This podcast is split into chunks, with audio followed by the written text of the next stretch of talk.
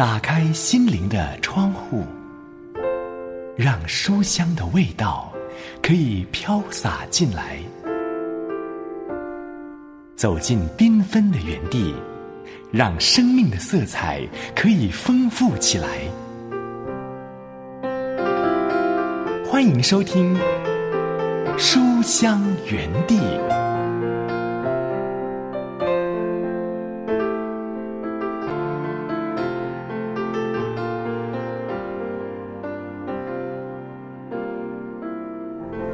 亲书香家人，喜欢读好书的好朋友，平安刘文问候你，很开心又来到这两刻钟，可以陪伴你一起来读好书。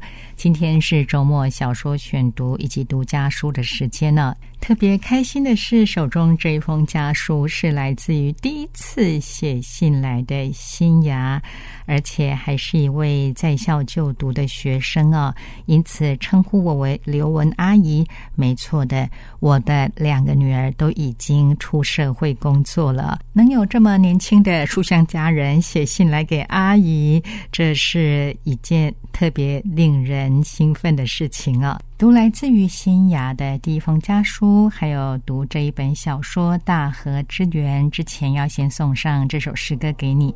这是田韵诗班的最新一张专辑《逆转》中的这首诗歌，取名叫做《逆转人生》，是描述保罗这位圣经人物。来听这首《逆转人生》。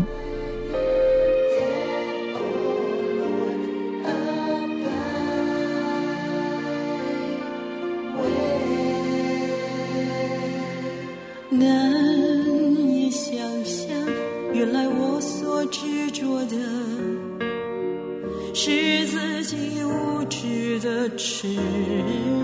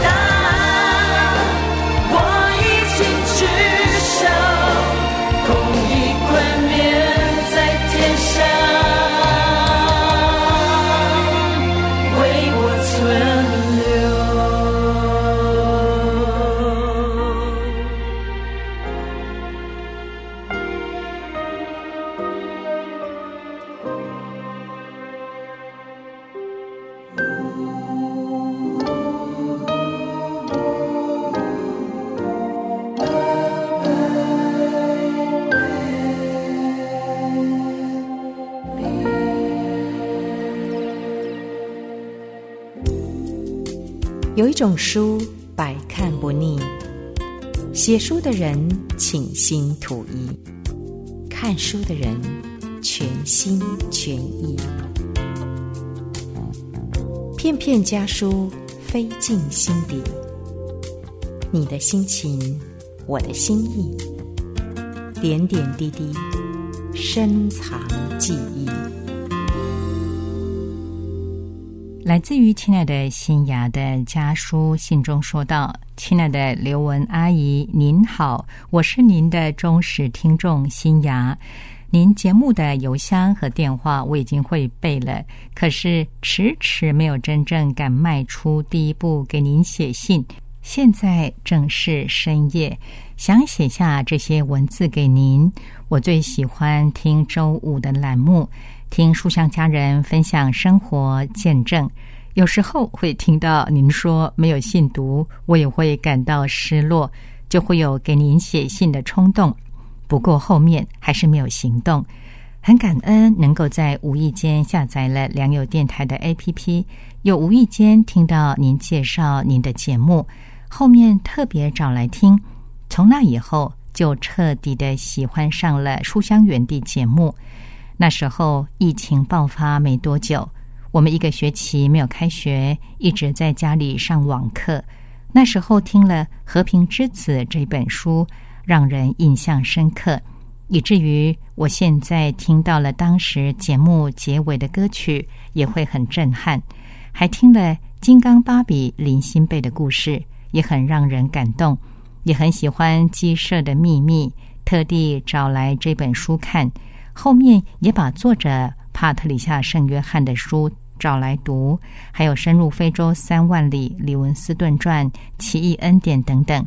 最近的《我爱吕西安》这本书虽然已经读过了，我还是很喜欢听。感谢您为我们带来了这么多好书，真的很喜欢您的声音，以至于我有时候想：难道您不会感冒吗？因为我觉得感冒会影响声音。或者是您以后退休了，我们听不到您的声音了，怎么办呢？我有两个代祷事项，希望刘文阿姨为我的属灵同伴邹姐妹的婚姻代祷，求主安慰她的心，让她明白主的旨意，求主为她预备合适的伴侣。另外一个是我姐姐的婚姻，也求主为她预备。最后，愿主保守带领良友电台。能够给更多的人带去福音，也求主保守您和您的家人，爱您的姐妹新芽。对新芽来说，刘文阿姨确实是长辈哦，在信中呢都是用您这个尊称。新芽是一个非常有礼貌的孩子哦，对我来说呢，确实你还是孩子，也因此看你的来信呢，心中有一种很特别的感受哦。觉得有一位这么爱主、爱读好书的教会的小姐妹，实在是一件令人非常感恩的事情啊！在信中呢提到。在疫情期间听了这个节目，那也回应了当中的几本书啊，让刘文阿姨深受激励啊。在深夜，新雅提起勇气写信给刘文阿姨，对我来说像是一份礼物一样啊。在信中，你问了一个问题，就是难道我都不会感冒吗？因为感冒会影响声音。我觉得透过新芽的提醒，让我回想这二十年来，当然有感冒，可是几乎每一次的感冒都不至于影响我在录音室的录音呢。这实在是应该要数算的恩典和神迹呀。另外提到。要是退休了之后听不到声音怎么办呢？好，人生没有不散的筵席。那我也在这个服饰岗位当中呢，三十年了。所幸刘文阿姨是在很年轻的时候就加入这个团队了。那当然呢，随着年纪增长，退休的日子也不会太遥远。可是我会非常的珍惜可以和你在空中相会的每一个时刻哦！再次谢谢新雅写家书来，也盼望你在学习当中能够恩上加恩，利上加利。刘文阿姨也会为你的姐姐，还有你的属灵同伴周姐妹祷告的，愿神引导他们能够有终生爱主的伴侣，一起共奔天路。再一次谢谢新雅写信来给刘文阿姨，有空的话继续保持联系啊。那下面我们一起来读这一本由陕西人民出版社出版、英国的帕特里夏圣约翰所写、王培杰翻译的《大河之源》。我们今天要看到第六章，弗朗西斯的同学拉姆家起火了。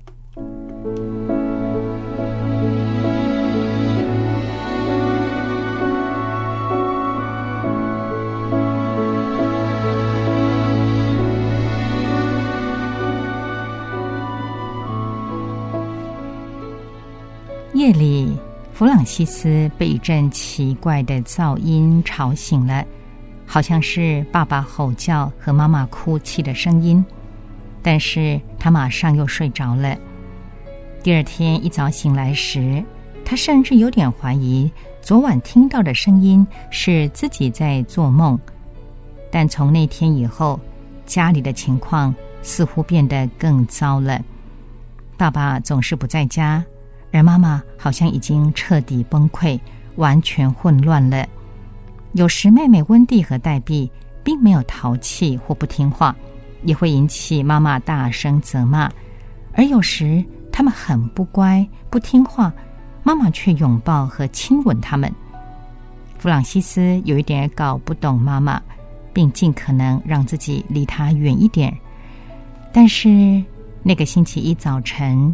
上学变成了美妙非凡的事情，这并不是因为野狗对弗朗西斯另眼相待，也不是他的目光时常追随着野狗。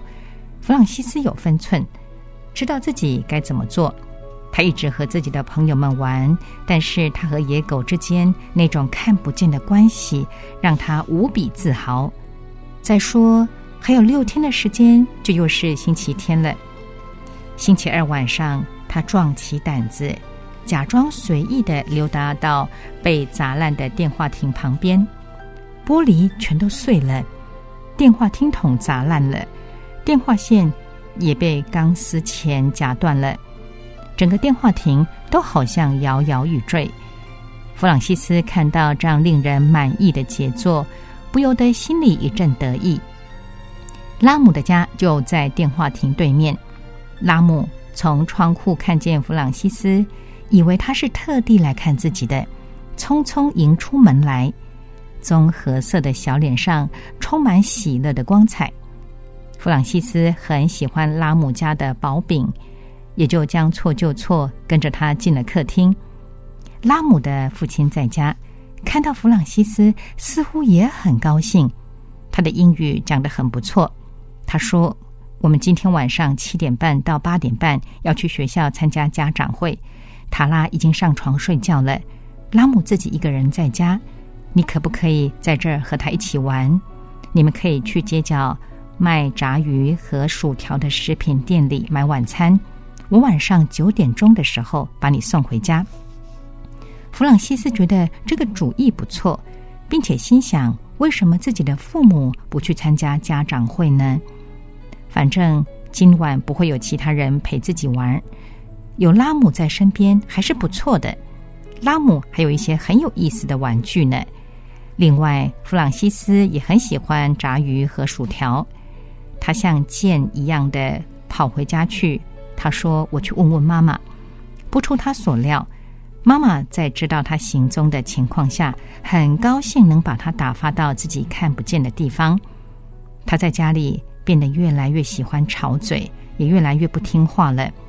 只要他在家，两个小姑娘也会特别不听话，而且妈妈的头又疼起来了。拉姆的父母一离开，弗朗西斯和拉姆就在地毯上玩起一个相当复杂的军事游戏。他们将队伍整齐的军团排满整个房间，然后用子弹往下扫射。屋子里既暖和又舒适，煤气炉里的火很旺。他们把沙发推到墙边，好腾出更大地方做游戏。过了一会儿，他们觉得饿了，就出门去街角那边的食品店。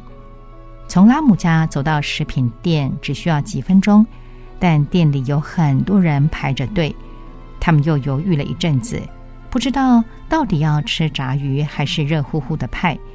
当他们一边吃着薯条一边聊天，慢慢的走回家的时候，头顶上已经是满天星辰了。在打开前门的那一刹那，他们俩都吓得往后跳了一步。屋里冒出滚滚浓烟，向他俩扑面而来，呛得他们又往后退了几步。拉姆首先明白过来发生了什么事，他大叫说：“是沙发靠火炉太近了！”弗朗西斯赶快去打电话报警。拉姆冲向楼梯，但是被浓烟逼了出来，眼睛什么也看不见。他急着要去救妹妹塔拉。但是却被呛得直咳嗽，他连着冲了三次都没有成功，明白这条路是行不通的。他抬头去看窗户，发现窗户也都关得紧紧的。现在沙发还只是冒着浓烟，还没有看到一丝火焰，必须赶紧找邻居帮忙，也必须马上叫救火车。他转身向马路上望过去，却想起电话亭已经被人砸了。政府管理部门的人还没来得及修呢。看到拉姆转向马路时，弗朗西斯也想到了电话亭，一个想法闪电般的击中他。看看吧，这就是破坏电话亭的代价。也许这会要了小塔拉的命，而他竟然曾经自以为很了不起，因为是自己帮忙砸了他。这个想法转瞬即逝，因为他现在没有时间想这些。他使劲的捶打隔壁人家的大门，但是这家没人。他敲开下一家的门，可是他们家里没装电话。不过他们跑出来帮忙了。现在的情况很紧急，分秒必争。万一这些小房子里的人家都没有装电话怎么办？弗朗西斯心想，他最好赶紧回家去，妈妈一定知道该怎么办。弗朗西斯从来没有跑得这么快过，上一次他竭尽全力快跑是因为有野狗，现在却是因为小塔拉的生命正悬于一线。他跑过曾经让自己觉得光荣无比的路灯，但现在那种荣誉感早已经荡然无存了。他跑到家的时候，已经上气不接下气了。妈妈闻到了他身上的烟味，听他喘息着说出几个字，就立刻冲向了电话机。他大声喊道：“救火车和救护车！德雷破街七十五号楼上卧室里有个孩子困在里面了。”妈妈突然变得坚强、敏捷又能干。弗朗西斯不禁心想：也许在今晚之前。他从来都没有真正的认识过妈妈。妈妈大声发命令：“弗朗西斯，梯子在车库，你扛一头，我扛另一头。别说话，快跑！不行，温蒂，你不能来，立刻回床上去。”弗朗西斯还发现，原来妈妈能跑得这么快，自己差点都跟不上她了。他和妈妈一起为了拯救生命而狂奔，跑过街道拐角的时候。他们发现邻居们已经在帮忙了，火焰已经在房子里弥漫开了。原本闷烧着、产生滚滚浓烟的沙发，现在已经燃烧起来，把窗帘也点着了。有人正拿着浇花的水管往火焰上洒水，只是他们的梯子太短了。有一位邻居在现场指挥着大家行动，他喊着。快点儿继续用水管往屋里浇水，别停下来！再过一会儿，火就要烧到天花板上了。你们的皮带或裤子吊带，凡是能绑梯子的东西，全都拿过来。他说：“那个小女孩在前面的屋子里，谁给我把斧头和湿毛巾拿来？我要上去把那一块玻璃打碎。”很多人忙着跑进跑出，把屋里的重要东西都往外搬。弗朗西斯和妈妈赶到的时候。他们刚把接在一起的梯子立起来，那位邻居爬上梯子，用斧头砸碎了窗玻璃。他摸索着进了屋子，但是又退了回来。在浓烟里，他什么也看不见。他朝下面喊：“我看不见床在哪里，床在哪边呢？”拉姆高声尖叫说：“我指给你看！”他手脚并用，像个猴子般灵巧地爬上梯子，紧跟在邻居后面钻进了窗户。他屏住呼吸，双眼紧闭，领着那位邻居来到塔拉的床边。被单下的塔拉缩成一团，软软的，一动也不动。邻居把他抱了起来，让他趴在自己肩上。窗户打开后，屋子里的浓烟也没有原来那么呛了。那位邻居大口喘着气，摸索着往窗外爬去。我们先把他带出去，让他呼吸新鲜空气。快点出去啊，小伙子！他们两个几乎是从梯子上滑下来的，接着都瘫在了地上。周围的人们迫不及待地伸出手，把塔拉接了过去，放在人行道边的一个垫子上。拉姆浑身上下到处是血，因为他摔在了碎玻璃上，脸和双手都被割破了。但是他好像一点都没发现，他只是深深的呼吸了几口新鲜空气，就挣扎着来到塔拉旁边。几位女士正跪在塔拉周围，其中一位正在给他做人工呼吸。拉姆喘着气问：“他还能活吗？”弗朗西斯的妈妈伸出双臂，抱住这个浑身被烟熏黑、正在流血的小男孩，对他说。他会活过来的，希望如此。救火车和救护车怎么还没到呢？要是早点打电话报警就好了。一位女士说：“是谁这么坏，把电话亭砸成这样？可能会让这个孩子付出生命的代价。”就在此时，远处传来了人们期待已久的救火车和救护车的警报声，听来仿佛是美妙的天籁之音。消防员和医护人员。马上冲过来，行动了起来。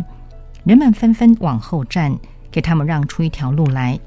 弗朗西斯几乎没注意到救火队员的到来，他一直专注的看着塔拉那软软的小身体，直到看着他被抱进救护车，戴上氧气面罩。塔拉的父母从街上的公共汽车站走过来，看到这一幕，惊呆了。弗朗西斯的妈妈跑着迎了过去。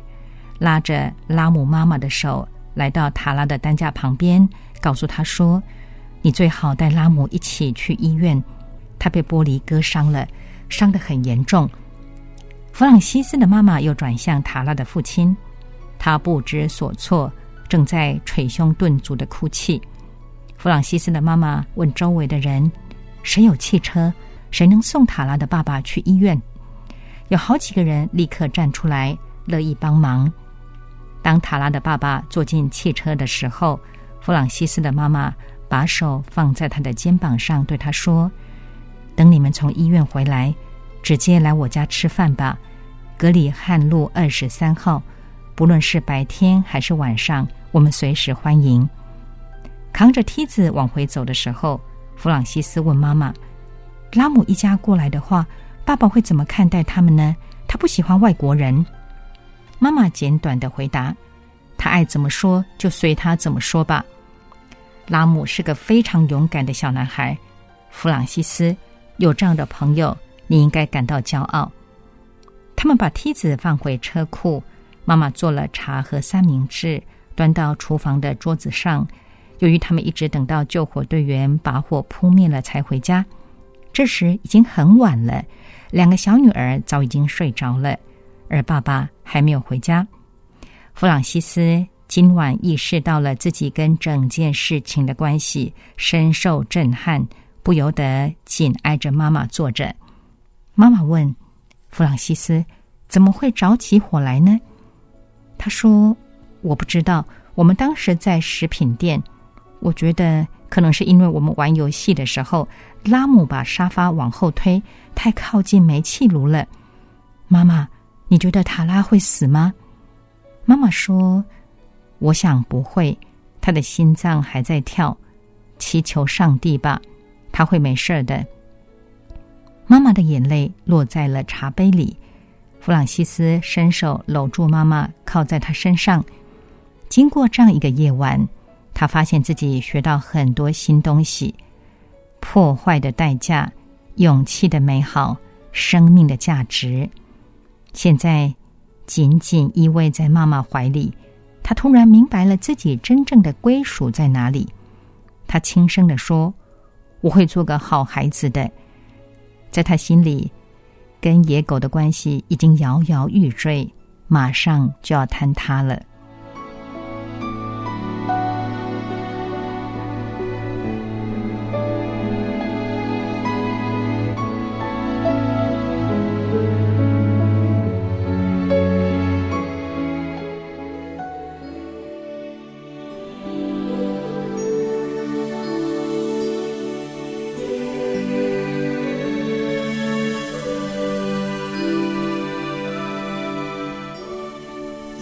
在正收听的是由良友电台制作的《书香园地》节目，我是刘雯，和你一起读的这一本书是由陕西人民出版社出版，由英国的帕特里夏·圣约翰所写，王佩杰翻译的《大河之源》。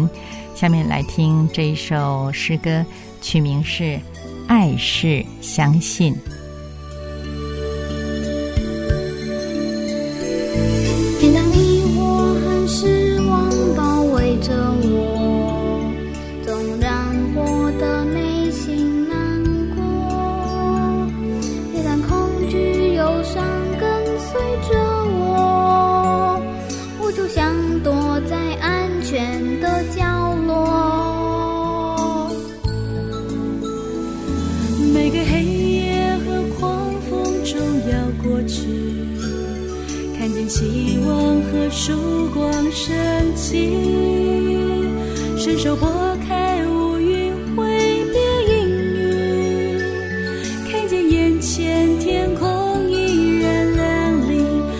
是我相信。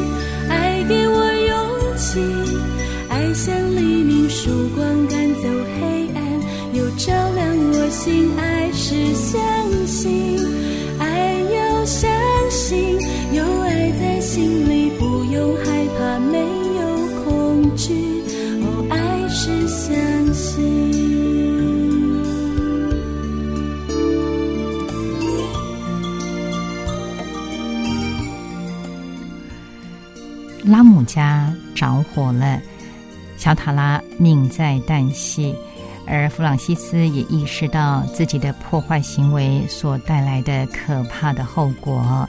接下来故事情节会如何发展呢？不要错过了这一本《大河之源》。来到节目尾声，要和你说再会了。再次邀请书香家人，若是听完节目之后有任何的感想。或者是有需要留文为你祷告的事项，都非常非常欢迎你写信来给我。来信，请你寄到书香园地的专属电邮信箱，汉语拼音书香 at 良友点 net。如果是利用短信，请来到以下的短信号码：幺三二二九九六六幺二二，请注明给书香园地的刘文收就可以了。我们下回节目时间再会，愿神赐福保护你，拜拜。伸手拨开。